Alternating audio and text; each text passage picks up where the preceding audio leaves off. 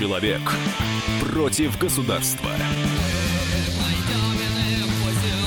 Программа «Гражданская оборона». Микрофон обозреватель комсомолки Владимир Ворсобин. Сегодня поговорим о Дагестане, тем более, что я из него только недавно приехал, сегодня утром. А, при мне, в общем-то, Дагестан потрясли очередные аресты. А, был арестован премьер-министр. И вообще, конечно, оставшиеся чиновники выглядят очень жалко. А, там половина, по-моему, правительства уже сидит. А, и я пытался в Дагестане понять а, вот глубину этого гниения, это не только дагестанского, но и российского, коррупционного гниения. И как это оперировать, что делать. Васильев, а, нынешний глава этой губернии, Дагестана, пытается пока с помощью силовиков как-то взять ситуацию под контроль. У него это получается или нет, мы сегодня обсудим. И я надеюсь на наших слушателей, особенно если они связаны как-то с Дагестаном. Мне хочется понять, можно ли Дагестан приучить жить по закону? Потому что, по моему мнению, по моим наблюдениям, вот такое, скажем, такого гадюшника в, в коррупционном смысле этого слова я не видел никогда. Но я сейчас расскажу, что там и как. В принципе, можно начать читать мои репортажи на сайте ка пэ точка ру. Сегодня вышел мой первый из трех, завтра выйдет второй.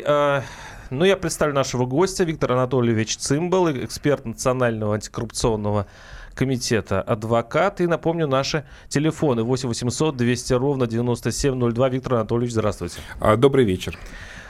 Ну вот первое мое впечатление, это когда э, привезли э, нового прокурора в Махачкалу, его представляли перед депутатами, это причем русский прокурор, что необычно для Дагестана. Это был первый случай, когда парламент э, должен был согласовать эту кандидатуру. И э, это была самая короткая вступительная речь прокурора, и э, с, один из, э, точнее, спикер парламента ска- э, предложил задать вопросы. Э, вопросов у парламента не было, на что, на что спикер ему сказал, ну, видимо, вопросы появятся чуть позже, и тут громыхнул весь зал, потому что э, депутаты, э, в общем-то, это купленные депутаты, это каждое э, место стоило пять миллионов рублей депутатское, и об этом знает вся республика.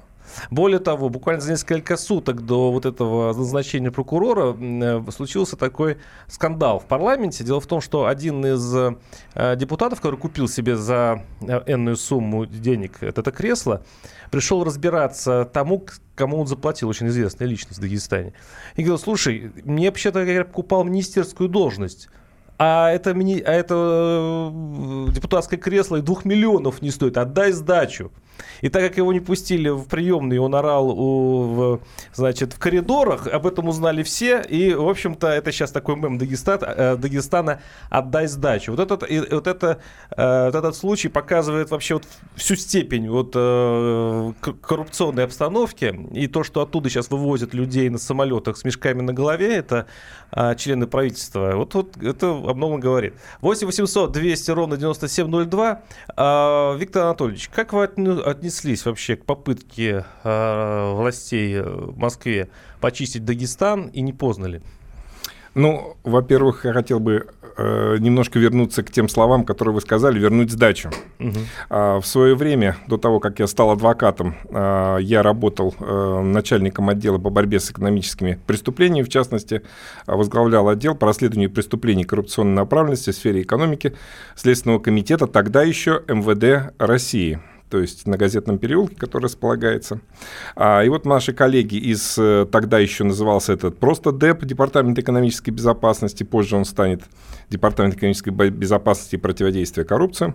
А, вот они мне рассказывали вот интересные вот аналогичные истории. Это еще две тысячи пятый год.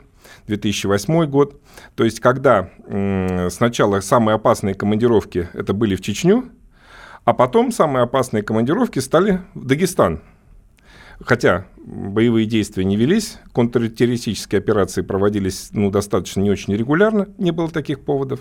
И вот как раз возвращаясь к той теме, что вы сказали, купленные должности, должности вот уже тогда продавались, на одно место продавалось двум-трем человеком. То есть мошенничество еще к тому же присоединялось. Это да? даже, mm-hmm. я бы так сказал, вот объясняли как. Говорит, мы продаем вот тебе, тебе, тебе, вот как только это место освободится, значит, соответственно, ты его и займешь в порядке очередности. В очереди, ага. И вот тут как раз, помните, эта серия, как раз пошла там череда убийств. То есть тот претендент, который не собирался ждать и заплатил денег, он просто нанимал киллера, и, соответственно, убирали там начальника там, РУВД, там, начальника, руководителя администрации и тому подобное. Сейчас вот. Это у них другой виток. Дело в том, что так как они торгуют э, еще и свидетельствами о праве на землю, mm-hmm. то у каждого, кто покупает там землю в Дагестане, бывает три-четыре соперника с точно такими же документами. Люди горячие, и когда собственники земли, ну, все четверо или пятеро встречаются, значит, выяснять, у кого настоящие документы. Начинается поножовщина, стрельба и тому подобное. То есть я, мне рассказали столько историй, что я просто не понимаю, как Васильев будет вообще-то справляться с этой ситуацией, где куда ни ткни, попадешь на коррупционера. Ну, вот как раз возвращаясь к теме, как это будет возноситься, Владимир Васильев все-таки очень интересная фигура, на которую, я думаю, слушатели уже обратили внимание, и который, во-первых, его биография очень интересна. Это все-таки человек, который и участвовал и в борьбе, в том числе и с коррупцией, и напрямую. И он не понаслышке знает, что такое руководить различными оперативными мероприятиями. И ставка на него, я считаю, достаточно э, очень такая э, значимая. То есть государство в данный момент... Оно... Паркетный генерал, он на самом деле ну, ничего не возглавлял. С одной стороны, да, этого, но да. с другой стороны, он не связан э, напрямую какими-то скандалами, именно связями с этими различными кланами, потому что все-таки, возвращаясь именно к Дагестану, это клановая коррупция. Это пример такой восточной клановой коррупции, где э, именно разделение на кланы, и все еще истекает, проистекает из-за этого. И плюс к этому очень э, большой слой низовой бытовой коррупции. Вот, это совмещается. И получается, люди м, во многом идут решать свои вопросы не в правоохранительные органы, или не подавая где-то жалобы, это вот показали в том числе и опросы, а идя к уважаемым людям из того или иного тейпа. Вот. Поэтому э, здесь как раз и возникает вот эта э, у людей, граждан, иллюзия того, что уже государство оно не решает ничего, а решают уже там определенные кланы. И вот это как раз попытка поставить Васильева, который напрямую, во всяком случае, э, в таком широком плане, он неизвестен какими-то скандалами или связями именно с определенными лицами. Тут ведь проблема еще с другой стороны, когда, значит, и выясняется, что как охраняют нового прокурора и Васильева в Дагестане, а там сейчас это в рамках спецоперации там усиленная да, защита, да. Он, он живет там в одном из санаториев эф эс бэ, засекреченном и прочее. А, дело в том, что семью Васильева сейчас охраняет в Москве а, тоже э, спецслужбы. Э, то есть, в общем-то, власть приготовила, что сейчас дагестанцы будут мстить. А вспомните известные а, мероприятия в Италии, когда правительство поняло, что Коза Ностру надо как-то побеждать. И вот такие же тоже мероприятия, спецпрокуроры, они также были чуть ли не на военных базах. Это жили. Если находиться в Москве, это выглядит, конечно, так. Но когда в Дагестане, там дагестанцы тебе скажут, не волнуйтесь. От дагестанцев, вот, кстати, угрозы не так много. А самая большая угроза, вы знаете, эти самолеты, которые из Дагестана с деньгами летят вот, в Москву. Вот. То есть, когда вот эта низовая коррупция, вот эти артерии, по которым ходят денежные потоки, да, они идут куда? Наверх, там, через участковых, налоговых инспекторов и так далее. Потом идет в правительство, потом идет к даже главе или к окружению главы, а потом самолеты Москва.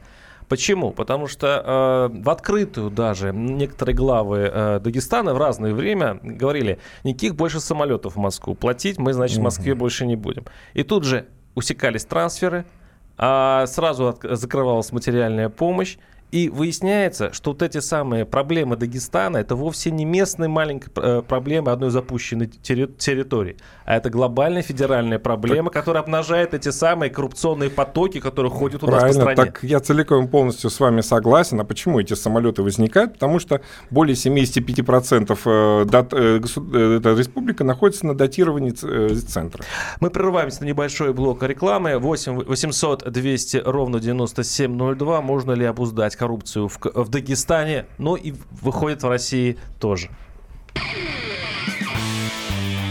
Программа «Гражданская оборона». Здравствуйте, я Тина Канделаки. Каждое утро в программе «Главное вовремя» обсуждаются самые оперативные темы. Это действительно интересно. Слушайте радио «Комсомольская правда». Человек против государства. Программа «Гражданская оборона». Микрофон — обозреватель комсомолки Владимир Ворсобин. О чем говорят аресты в Дагестане? Политическом кризисе, может быть, даже у нас во всей стране, или успешной работе спецслужб. Напоминаю, что у нас в студии Виктор Анатольевич Цымбал, эксперт Национального антикоррупционного комитета, адвокат. И мы, и мы вот прервались на вопросе, точнее на теме, очень такой щекотливой.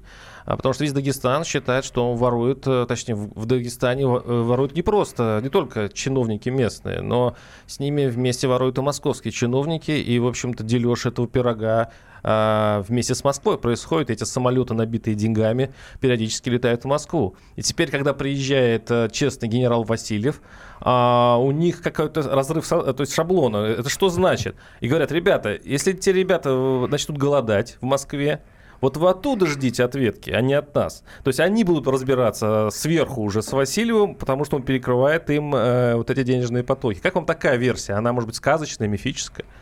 А, ну, еще раз остановимся на той фразе, которую перед рекламным блоком я говорил. Более семьдесят пять процентов бюджета республики составляют дотации из центра. Значит, соответственно, эти дотации распределяются, опять же, центром. И контролируется их расходование центром. Поэтому вполне а, понятно, что э, невозможна коррупция внутри э, этой республики без э, того, что... Э, без крыши некой. Согласен с вами, угу. Назовем это бытовым термином крыша. А если более широкой, то это организованная преступная деятельность, которая подпадает под э, статью двести десять Уголовного кодекса «Создание преступного сообщества». Вот теперь вопрос, который вы сказали, то есть ваш тезка Васильев, угу. Соответственно, как далеко он может пойти? Опять же говорю, он далеко дальше пойдет, именно пойдет в тех пределах, которые наметил руководство страны. Я не думаю, что он будет шаг влево, шаг вправо действовать по собственной инициативе. Ну. Это укладывается в определенную рамку. Первое – это разобраться с местными баронами. И, с другой стороны, я думаю, что показать элитам московским определенным, что у них, первое, на них есть компромат, и второе, провести, возможно, определенную чистку этих элит.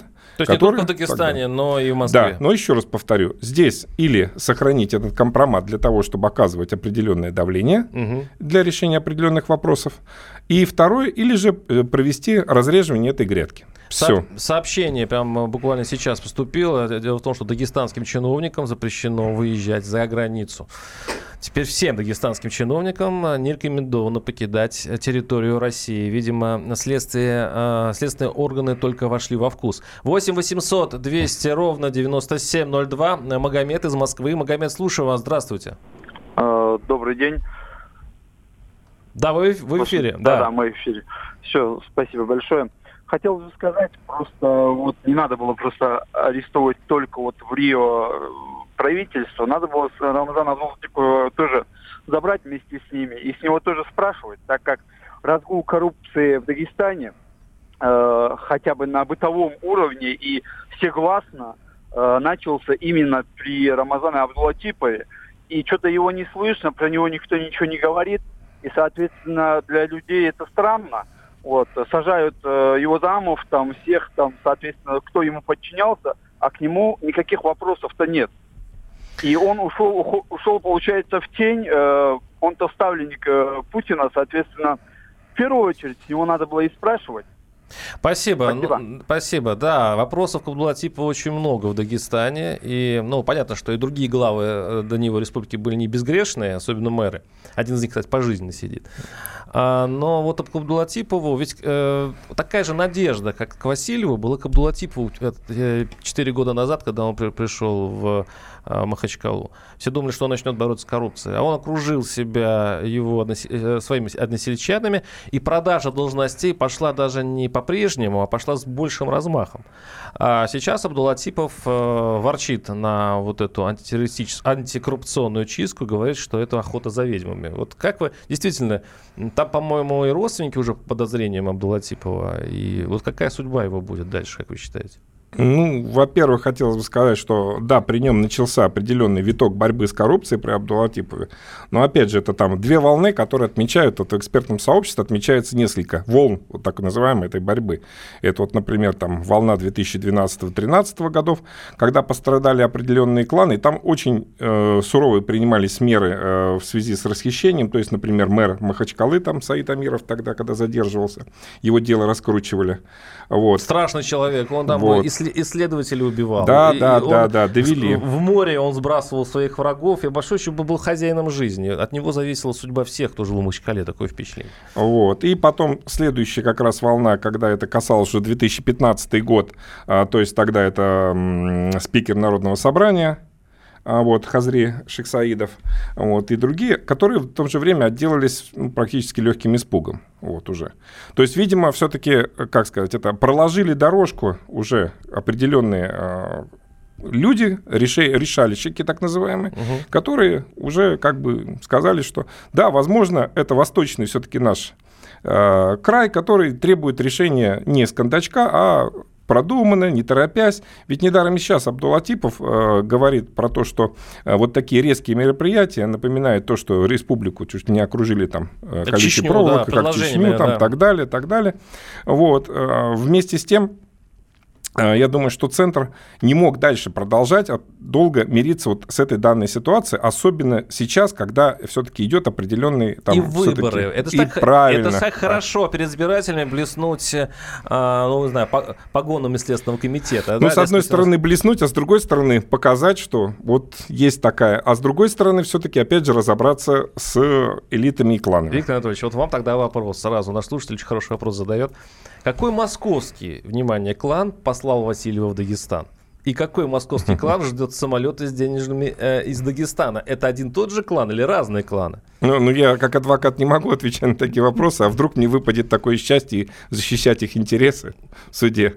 Ну, будьте сейчас не адвокатом, будьте сейчас э, антикоррупционным деятелем. Нет, ну я бы не смог бы сейчас конкретно назвать, потому что я не думаю, что это какой-то конкретный клан и так далее, потому что распределением бюджетных средств занимаются многие министерства. Я думаю, что даже многие, я не знаю, этнические русские могут попасть в этот же оборот. Вообще слово «клан», конечно, интересен, да? То есть в, в России, в Москве же тоже есть кланы. Их можно, можно назвать не кланы, наверное, а землячество. То есть как, как, как похоже наши коррупционные сообщества с дагестанскими? Или они, в принципе, одинаковые, только называются по-разному?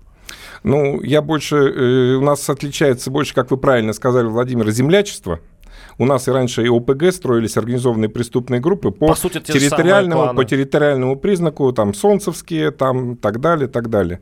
Вот, люберецкие, тому подобное.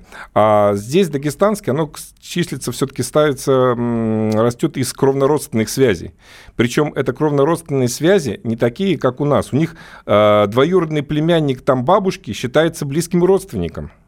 И он, по сути дела, такой же вот любимый член семьи, как вот и все остальные. А мы зачастую с вами вот свою родню ограничиваем, там, знаем там, ну, до второго колена от силы. восемь восемьсот двести ровно девяносто семь ноль два. Сергей из Владимира. Сергей, слушаем вас. Здравствуйте. Алло, здравствуйте, Сергей, город Владимир. Вы знаете, мне кажется, у нас государство слишком мягко относится к людям, которые воруют бюджетные деньги. Вот по моему сугубо личному мнению, такие люди воруют у всей страны, у каждого человека из кармана, каждого гражданина. Таких людей надо называть государственными изменниками и судить их, соответственно, за государственную измену. Извините, вам а пол, пол Дагестана придется в этом случае судить. У вас это... это реально, ну, то есть там нет чиновника, а которого не за что взять. А, А в чем проблема? Я не вижу проблемы. Давайте осудим. Спасибо. Понимаете, вот здесь вот как раз вот вопрос в том, что закон, вот его исполнение, самая главная его функция – это неотвратимость наказания. К сожалению, в последние годы вот эта проблема именно неотвратимости наказания, она у нас, мягко говоря, вот, ну, стоит под вопросом. Потому что все равно вот эта основная борьба ведется достаточно избирательно, и мы видим выхватывание отдельных там, политических фигур или, допустим, там, региональных чиновников. Вот. Но в целом э, при... в том, что бюджет у нас сжимается, как шагреневая кожа, тем не менее его раскрой становится все проблематичнее, проблематичнее, все равно его пытаются кроить. Давайте я вам расскажу одну историю. Вот покажу, как на самом деле, если сейчас прийти в какую-нибудь национальную республику и решить все по закону, чтобы жили все по закону. Вот я общался с одним предпринимателем, он там производит, ну, допустим, мебель. А, приходит к нему налоговик. Он говорит, давай половину мне в карман, и у тебя не будет никаких налогов. Ну, конечно, легче половину заплатить, чем целую, поэтому он отдает половину. Пришел электрик, он говорит, слушай, давай сейчас тебя до нуля, сейчас, а ты мне отдашь там N денег. Он отдает им денег. Я говорю, слушай, а у тебя земля под тобой, она чья? Он говорит, не знаю, наверное, моя, но я тоже, я в Дагестане не уверен. А вот этот дом, который стоит, твой дом, он говорит, понимаешь, в чем дело? Я бы его зарегистрировал, этот дом, но мне э, на взятки придется отдать три таких дома. И теперь давайте представим, что все по закону. К нему придут, скажут, парень, ты не платил за электричество лет пятнадцать, у тебя дом не зарегистрирован, земля не твоя. И представьте, что будет тогда со всем дагестанским обществом, где никто не живет по правилам. восемь восемьсот двести ровно девяносто семь ноль два наши телефоны. Сейчас мы прерываемся буквально на несколько минут. Оставайтесь с нами. Программа «Гражданская оборона». Здравствуйте, друзья! Это новая программа на радио «Комсомольская правда», которая называется «Подзарядка». С вами Вероника Борисенкова и Сергей Краснов. «Подзарядка» — это заряд самой необходимой информации для того, чтобы начать новый день вместе с нами. Мы работаем по будням с семи до одиннадцати по московскому времени. На подзарядку становись! Человек против государства. Программа «Гражданская оборона». Микрофон обозреватель комсомолки Владимир Ворсобин. О чем говорят аресты в Дагестане? О политическом кризисе в стране и в Дагестане, или это успешная работа спецслужб? Напоминаю, что у нас в студии Виктор Анатольевич Цымбала, эксперт Национального антикоррупционного комитета, адвокат. И вот тут мне напоминают, что были случаи, когда перехватывали самолеты и находили в этих самолетах гигантские суммы денег, и за ними приезжали сотрудники тогда еще московской мэрии. Но это было еще там, в середине девяностых. Это были очень подозрительные истории. Потом это списывали на, на обналичивание денег и, в общем, на другие. Но деньги, кстати, потом не возвращали. восемь восемьсот двести ровно девяносто семь ноль два. Сергей из Балашихи. Балашиха, слушаю вас. Здравствуйте. Кстати, Балашиха или Балашиха – это вечный мой это самый вопрос. Да, слушаю а вас. Вот, так, так.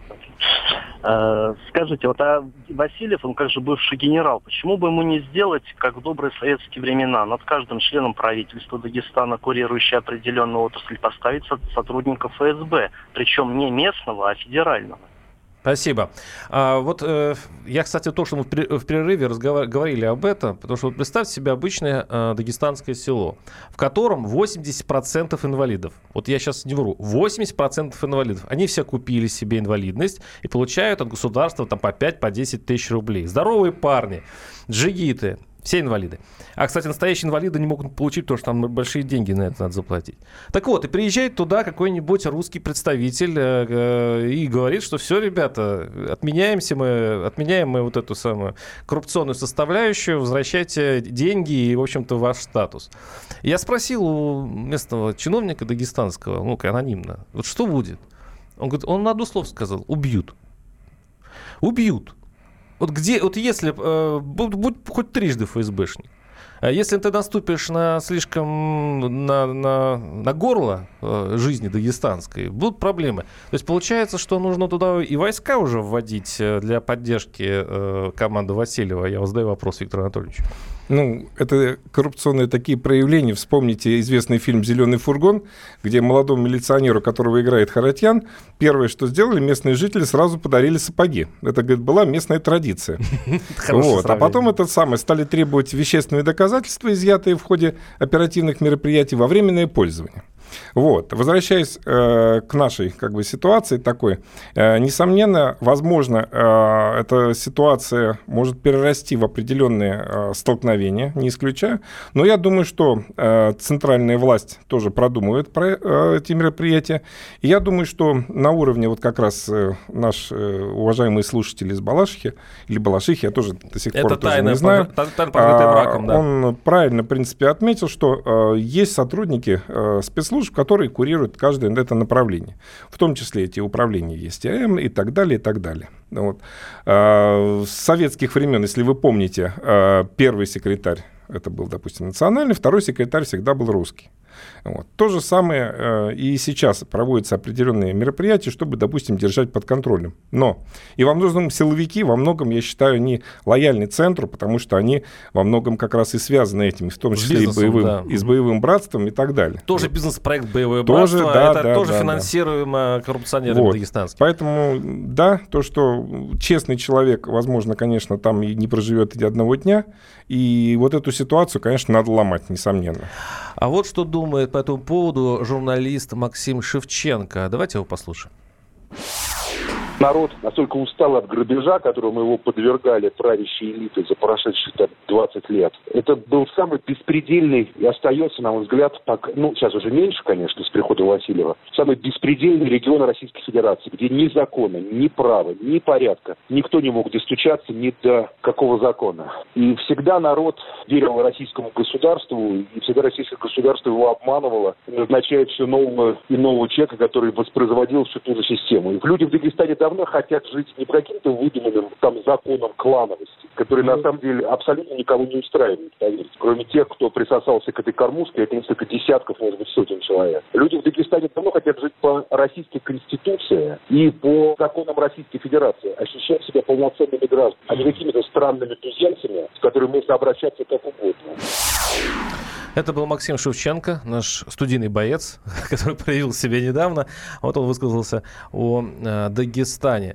восемь восемьсот двести ровно девяносто семь ноль два. Он, э, Константин из Белгорода. Слушаем вас, Константин. Да я вот э, включил радио и слушаю вашу передачу по Дагестану, да? Да, да, слушаем вас. И интересный вопрос такой вот возник по поводу коррупции, все это дело. Я вообще военный, да?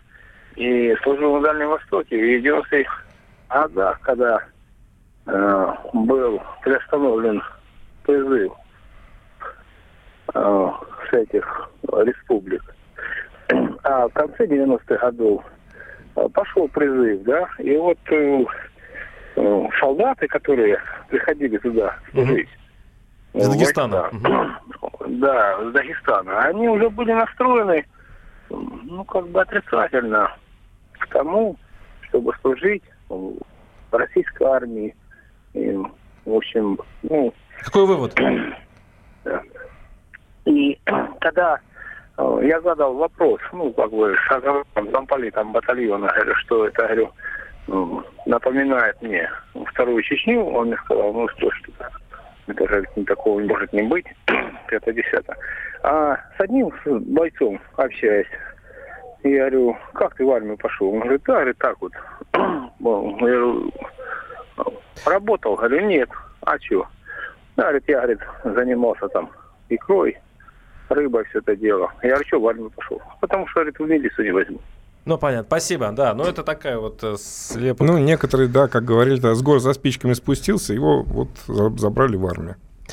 Очень много сообщений, я просто что-то забыл их, забываю их прочитать. Почему я должен жить по закону, а в Дагестане нет, пишет наш слушатель.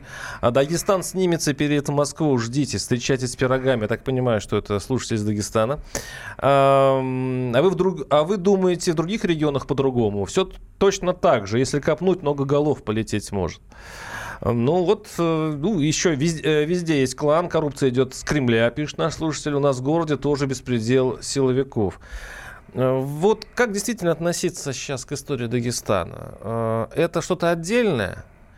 Или это просто гипертрофированная Россия с ее проблемами, с воровством, кланами, связями с Москвой? Вот как вы думаете? Или это просто какая-то вот, ну... национальная особенность, которую, в общем, можно купировать у себя на южных границах?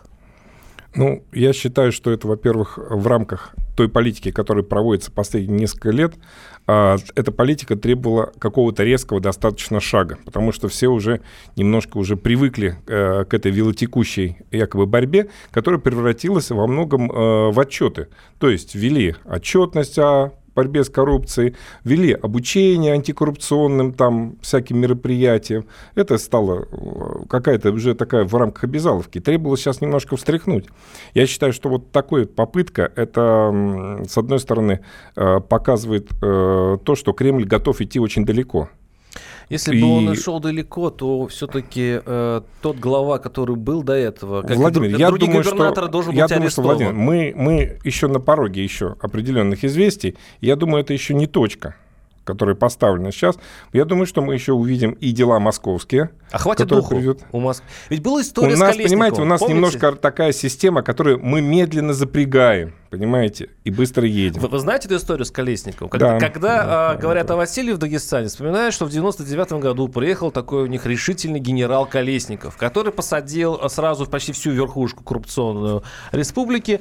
Так он повоинствовал а, полгода-год и спокойно уехал. В общем-то, говорят, не бесплатно, но, по, по крайней мере, все вернулось на круги своя. Вот они боятся того же самого от Васильева, что в определенный момент Москва охладеет к этому проекту, и все, в общем-то, э, заколосится прежним образом. восемь восемьсот двести ровно девяносто семь ноль два. Игорь из Ростова-на-Дону. Э, Игорь, слушаю вас. Здравствуйте. Добрый вечер. Вы очень хороший пример для зеленого фургона, э, но самое главное, вы не договорили. Там был второй милиционер, и все те, которые приходили и просили во временное пользование с камеры вещественного доказательства, они Были, были все родственники этого да. милиционера. Да. Это вот как Грищенко, по-моему, Брундуков. Грищенко, да, да, Брундуков играет. Так у нас вся страна вот так живет. С Москвы надо начинать, из Дагестана, или везде.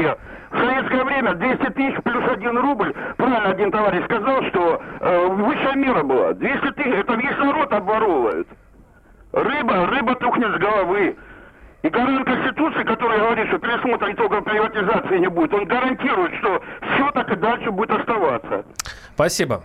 А вот еще одна есть идея в этих национальных республиках. Вот вы правильно говорите про советский опыт, когда к национальному кадру ставили русский кадр, и это как-то немножко э, сглаживало. сглаживало ситуацию, и пока коррупция не сильно расцветала. Может быть, и поменять во всех регионах национальных на русские кадры, и таким образом... Ведь чем национальный регион, кстати говоря, тем он более коррупционен.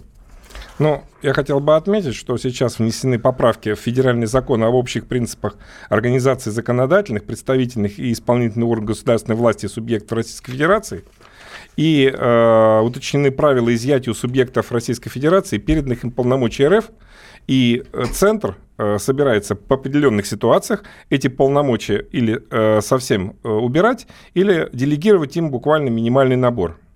Соответственно, данное законодательство должно быть приведено в соответствии с этим федеральным законом, законодательству э, республик. То есть мы убираем вообще национальные республики, по сути. К первому июня э, следующего года.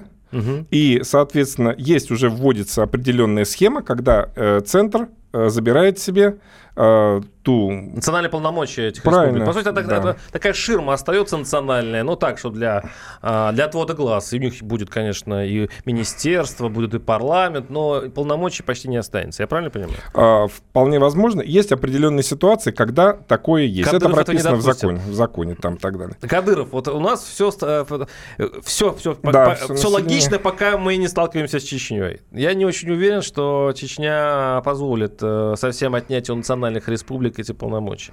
Я позволю себе, как сказать, высказать свое личное мнение, которое, я считаю, далеко субъективное и неправильное. Еще раз подчеркну. Возможно, что на Дагестане мы сейчас обкатываем определенную схему, которую мы смотрим, будет ли она сработает в таких же регионах Закавказья. И дальше Чечня, возможно. восемь восемьсот двести ровно девяносто семь ноль два наш телефон. Оставайтесь с нами, у нас небольшой перерыв. Программа «Гражданская оборона». Здравствуйте, я Андрей Норкин. Я Юлия Норкина. Как вы думаете, что можно успеть за сто двадцать минут? добраться до работы, посмотреть один футбольный матч, нарастить реснички, пролистать новые фотки друзей в соцсетях или просто поспать. А можно за эти сто двадцать минут оказаться в курсе ключевых событий страны и мира. Если, конечно, это сто двадцать минут на радио «Комсомольская правда».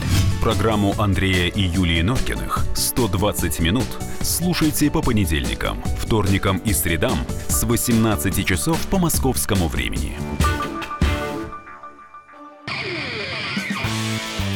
Человек против государства. Программа «Гражданская оборона». Микрофон обозреватель комсомолки Владимир Ворсобин, только что вернувшийся из Дагестана, где я наблюдал о, анти... чуть не сказал террористическую антикоррупционную кампанию, которая приходит с массовыми арестами. А, пока а, в, в правительстве Дагестана, уже половина правительства, по-моему, сейчас сидит. И я напоминаю, что а, сейчас было сейчас решение запретить дагестанским чиновникам покидать территорию России. Видимо, чистка продолжается. У нас в студии, напомню, Виктор Анатольевич Цымбала, эксперт Национального антикоррупционного комитета, адвокат. И а, очень много у нас, конечно... едких комментариев. А что, если русский, значит честный, пишет наш слушатель. С русским, который служит в спецслужбе, тоже можно договориться. Началась предвыборная кампания действующего президента, пишет другой наш слушатель. Пока коррупция не прекратится в Кремле, она будет везде, всегда. Тех, кого закрывают, эта старая схема, значит, не поделился. Ну вот, дикий, он пишет еще, конечно, дикие гор, горские племена, как же тяжело проникнуть туда цивилизованности. Но это такой снобский, да, это такой взгляд. На самом деле там немножко она другая цивилизация просто. В принципе, ведь легко, достаточно посадить людей. То есть ты приезжаешь, даешь команду следователям, прокурорам, они же сажают. Но можно ли таким образом побороть коррупцию, если она въелась в экономику? И будет ли работать экономика Дагестана без коррупции? Вот как вы считаете? Ну, Владимир, это очень такой извечный вопрос. Как раз вот будет ли работать и является ли коррупция э, той цементирующей э, силой, которая якобы держит там какие-то экономику отдельных, там, допустим, регионов. Я просто перебью, то забуду. Дело в том, что сейчас действующий глава Васильев уже просит у Москвы дополнительные миллиарды, э, потому что действительно выпадающие доходы населения от борьбы с коррупцией надо возмещать. Сдачу давать? Сдачу, а сдача, да. А, вот. И как раз вот тут вы правильно подметили этот вопрос, что борьба просто с коррупцией без экономических а, реформ, без того, что вы, как сказали, правильно вывести из тени вот этих э, цеховиков, вот этих предпринимателей, которые не зарегистрированы, но э, формально они существуют. Де-факто они есть, де-юре их нету. Вот. Э, и второе, ввести определенные, э, понятные всем правила игры. Хотя бы вот на... попытка вот властей, которые сейчас это все это делается, я считаю, что это достаточно положительный первый эффект. И второе, я считаю, что все-таки это обкатывается, это определенные мероприятия. Вполне не исключаю, что будут определенные, э, выстроены определенные экономические схемы. Как вспомните, у нас, например, была по Прибалтике в свое время тоже определенные экономические сферы. Э, в СССР были э, схемы выстроены. Это была как бы наша витрина э, нашей социалистической демократии. Вот, с определенными э, нашими соседями. Угу. То же самое. И здесь, я тоже думаю, будет выстроена, первое, это м, политика в, в рамках уголовного судопроизводства, и второе, в рамках экономических э, каких-то реформ и определенных схем. Без этого, конечно, никакая победа коррупции невозможна. Я вспоминаю грузинский опыт, тогда Саакашвили, э, ему пришлось уволить всю э, полицию, угу. в, все чиновники, которые были старше тридцати лет, они были выброшены на улицу, были наняты молодые, им повыше, тут же дали, по-моему, в четырехкратную зарплату, и у него все получилось. А, и когда мне дагестанцы говорят, ой, круто, Васильев, вот он нас сейчас почистит, и у нас, мы устали от этой коррупции. Я говорю, ребята, давайте встретимся через два года, и вы мне расскажете, как вы любите Васильева, потому что, когда борешься с коррупцией, страдают все. И почему Саакашвили был выброшен из страны, и против него были демонстрации? На демонстрации выходили именно те уволенные и родственники вот этих уволенных, возможно, кстати, коррупционеров, и он был нелюбим народом, потому что он ломал традиции. Вот эта ломка традиций национальных, которая растет на почве коррупции в Дагестане, мне кажется, очень сильна. Вот как быть с этим? Ну, а можно ввести определенные схемы. Вспомните, например, та же самая продажа э, красивых номеров, да? Выставляйте их четко только на торги. Все. Иначе ты их продать прозрачная не можешь. Процедура. Все. Сделай прозрачную процедуру. Тоже дело в Саакашвили. Тоже честь дела, попытка была сделана у нас. Вот, во многом попытка, но части красивых номеров просто выдают сейчас э, сельхозтехнике или там ассенизаторским машинам и тому подобное. Ну, как бы, но это пока жест. Вот. То же самое везде. ЕГЭ. Вот то же самое, за что пострадал в том числе бывший министр э, образования Дагестана, и что ему инкриминируется в том числе, и, там, и бюджет, и тому подобное.